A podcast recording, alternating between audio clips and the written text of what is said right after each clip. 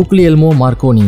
வானொலி இன்றும் கொடிகட்டி பறக்கிறது. எஃப்எம் வானொலி கேட்காதவர்கள் உண்டா? அட்லாண்டிக் பெருங்கடலின் ஒரு பக்கத்தில் இருந்து மறுமுனைக்கு எந்த மின்கம்பியும் இல்லாமல் வானொலி அலைகளை பயன்படுத்தி முதலில் ஒளியை கடத்தியவர் தான் மார்க்கோனி. அவர் வானொலி அலைகளை பயன்படுத்தியதாலேயே அதற்கு வானொலி என்று பெயர் வந்தது. ஆனால் ஆயிரத்தி எட்நூத்தி தொண்ணூத்தி நாலிலேயே அதாவது மார்க்கோனிக்கு நான்கு ஆண்டுக்கு முன்னர் நமது இந்திய விஞ்ஞானி ஜெகதீஷ் சந்திரபோஸ் கல்கத்தாவில் நுண்ணலைகளை பயன்படுத்தி அதே போல மின்கம்பி இல்லாமல் ஒளியை கடத்தி காட்டினார் என்பதும் வரலாறு. ஆனால் மார்க்கோனி ஒளியை கடத்துவதோடு விடவில்லை. வானொலி நிலையம் அமைப்பது வரை தனது கண்டுபிடிப்பை விரிவுபடுத்தினார். வானொலியை கண்டுபிடித்த குக்லியல்மோ மார்க்கோனி இத்தாலியில் உள்ள பொலாங்காவில் ஆயிரத்தி எட்நூத்தி எழுபத்தி நாலில் பிறந்தார். அவருடைய குடும்பம் செல்வ நிலையில் இருந்தது. தனி ஆசிரியர்கள் அவருக்கு கல்வி கற்பித்தனர். ஆயிரத்தி எட்நூத்தி தொண்ணூத்தி நாலில் மார்கோனி இருபது வயதாக இருக்கும்போது சில ஆண்டுகளுக்கு முன் ஹைன்ரிக் ஹெட் செய்த பரிசோதனைகளை பற்றி படித்தார். அப்பரிசோதனைகள் ஒளியின் வேகத்தில் காற்றினூடே செல்லும் கண்ணுக்கு புலனாகாத மின்காந்த அலைகள் இருப்பதை தெளிவாக நிரூபித்தன. கம்பிகளின்றி நெடுந்தூரம் செய்தி குறிப்புகளை அனுப்புவதற்கு இந்த அலைகளை பயன்படுத்தலாம் எனும் எண்ணம் மார்கோனியின் உள்ளத்தில் உடனே உதித்தது. தந்தியினால் முடியாத செய்தி தொடர்பு சாதனைகளை இதனால் செய்ய முடியும் என்பது புலனாயிற்று. எடுத்துக்காட்டாக இம்முறையினால் கடலில் உள்ள கப்பல்களுக்கு செய்தி அனுப்ப முடியும். ஆயிரத்தி எட்நூத்தி தொண்ணூத்தி அஞ்சில் மார்கோனி தனது ஓராண்டு உழைப்பின் பயனாக எளிதில் இயங்கும் கருவியை செய்து முடித்தார். ஆயிரத்தி எட்நூத்தி தொண்ணூத்தி ஆறில் இங்கிலாந்தில் அவர் தம் கருவி இயங்கும் வகையை விலக்கி காட்டினார்.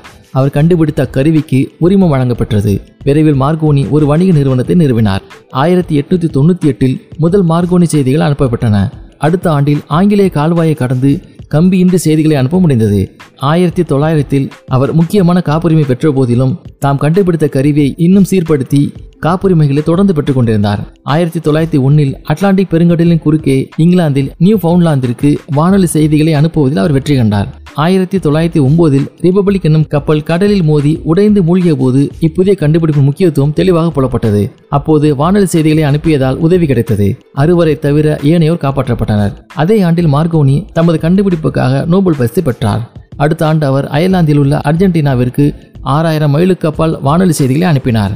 இச்செய்திகள் எல்லாம் மார்ஸ் குறியீடுகளான புள்ளி கோடு முறையில் அனுப்பப்பட்டன. குரலையும் வானொலி வாயிலாக அனுப்ப முடியும் என்று தெரிந்திருந்த போதிலும் ஆயிரத்தி தொள்ளாயிரத்தி பதினாறு வரை அவர் அதை செய்யவில்லை. வணிக அளவில் வானொலி ஒளிபரப்பு ஆயிரத்தி தொள்ளாயிரத்தி இருபதுகளின் தொடக்கத்தில் தான் தொடங்கியது. ஆனால் விரைவில் அது பரவியது. அதன் முக்கியத்துவம் வளர்ந்தது. இத்தகைய கண்டுபிடிப்புக்கு காப்புரிமைகள் முக்கியமாதலால் அதை பற்றி வழக்குகளும் தொடரப்பட்டன. ஆயினும் ஆயிரத்தி தொள்ளாயிரத்தி பதினாலில் நீதிமன்றங்கள் மார்கோனியின் முன்னுரிமையை தெளிவாக ஏற்றுக்கொண்டதால் அதன் பிறகு அவரை எதிர்த்து யாரும் வழக்காடவில்லை. மார்கோனி தம் வாழ்வின் பிற்காலத்தில் சிற்றலை நுண்ணலை செய்தி பரப்புகளில் முக்கிய ஆய்வுகள் செய்தார். ஆயிரத்தி தொள்ளாயிரத்தி முப்பத்தி ஏழில் அவர் ரோமில் இறந்தார். வானொலியை கண்டுபிடித்தவர் என்னும் வகையில் மார்கோனி புகழ் பெற்றுள்ளதால் வானொலியின் முக்கியத்துவத்தையும் அதன் பயனையும் பொறுத்தே அவர் சிறப்பும் அமைந்துள்ளது. மார்கோனி தொலைக்காட்சியை கண்டுபிடிக்கவில்லை. ஆயினும் வானொலி தொலைக்காட்சியின் முக்கிய முன்னோடியாக இருந்தது. ஆகவே தொலைக்காட்சியை கண்டுபிடித்த புகழில் அவருக்கும் ஓரளவு பங்கு உண்டு என்பது பொருந்தும்.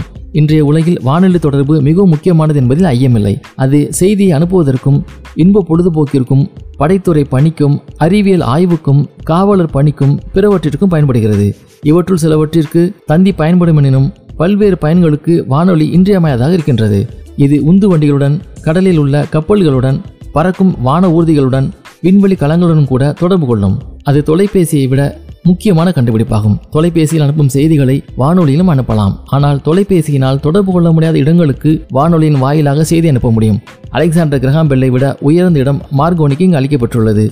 ஏனெனில் தொலைபேசியை விட வானொலி மிகவும் முக்கியமானது.